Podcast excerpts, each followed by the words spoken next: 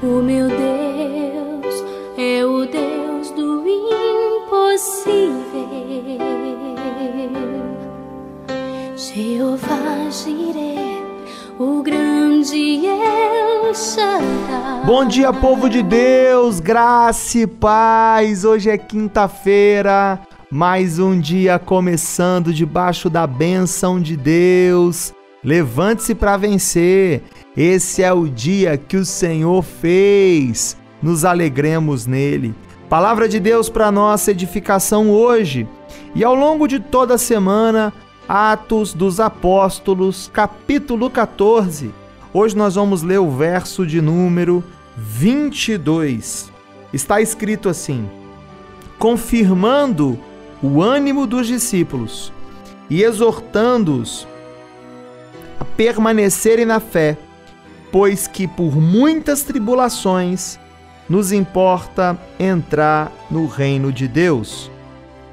E eu confirmo essa frase final de Paulo, pois que por muitas tribulações nos importa entrar no reino de Deus. Ao longo da semana nós estamos falando sobre a mensagem pregada, estamos repercutindo a ministração do último domingo na Igreja Metodista do Jardim Belvedere.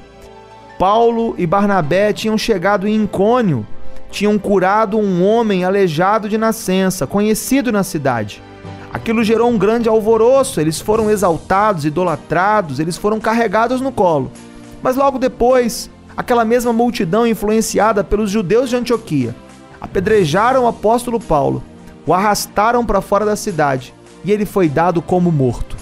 Contudo, ao se ver cercado pelos discípulos, algo misterioso aconteceu. Ele se levantou, ele entrou na cidade, e o verso 22 diz que, na sequência, ele confirmou o ânimo dos discípulos, exortando-os a permanecerem na fé, pois, por meio das tribulações, nos importava entrar no reino de Deus. Nessa manhã eu quero deixar para você a reflexão e a lição de que é preciso transformar as nossas lutas no nosso melhor testemunho. É isso que eu vejo Paulo fazer no verso 22. Paulo está usando suas dores, suas cicatrizes, Paulo está usando as suas tribulações como combustível de incentivo a que outras pessoas também perseverassem na fé e também continuassem a sua jornada de fidelidade na presença do Senhor Jesus. Ele está usando as situações difíceis a seu favor ele está ressignificando todas as situações adversas que o estão alcançando. Ele olha a tribulação, ele olha as pedradas, ele olha as lutas e ele está dizendo a si mesmo e às pessoas à volta: tudo isso tem um propósito, tudo isso tem um porquê. É através das tribulações, é através dessas lutas que eu vou me aperfeiçoar e eu vou entrar no reino de Deus que você também faça isso, como sinal de maturidade de fé, como sinal de percepção espiritual, que você possa ressignificar as suas lutas e as suas guerras, que você possa entender que elas cumprem um propósito e que você possa usar o seu momento mais difícil lá na frente como seu melhor testemunho. Eu quero orar com você. Se você puder agora, pare um pouquinho. Vamos elevar o nosso pensamento a Deus em oração. Pai de amor, como é bom estar na Sua presença.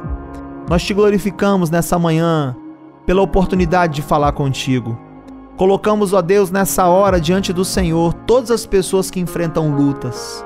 As pessoas, Pai, que estão debaixo de grandes tribulações. Pessoas, ó Deus, que estão passando por problemas e nem sabem a razão. Pessoas, ó Deus, que estão vivendo momentos difíceis e estão tentando entender o porquê. Dá a elas a graça de ressignificar isso, de ressignificar tudo isso e de entender que há um propósito ainda a ser revelado.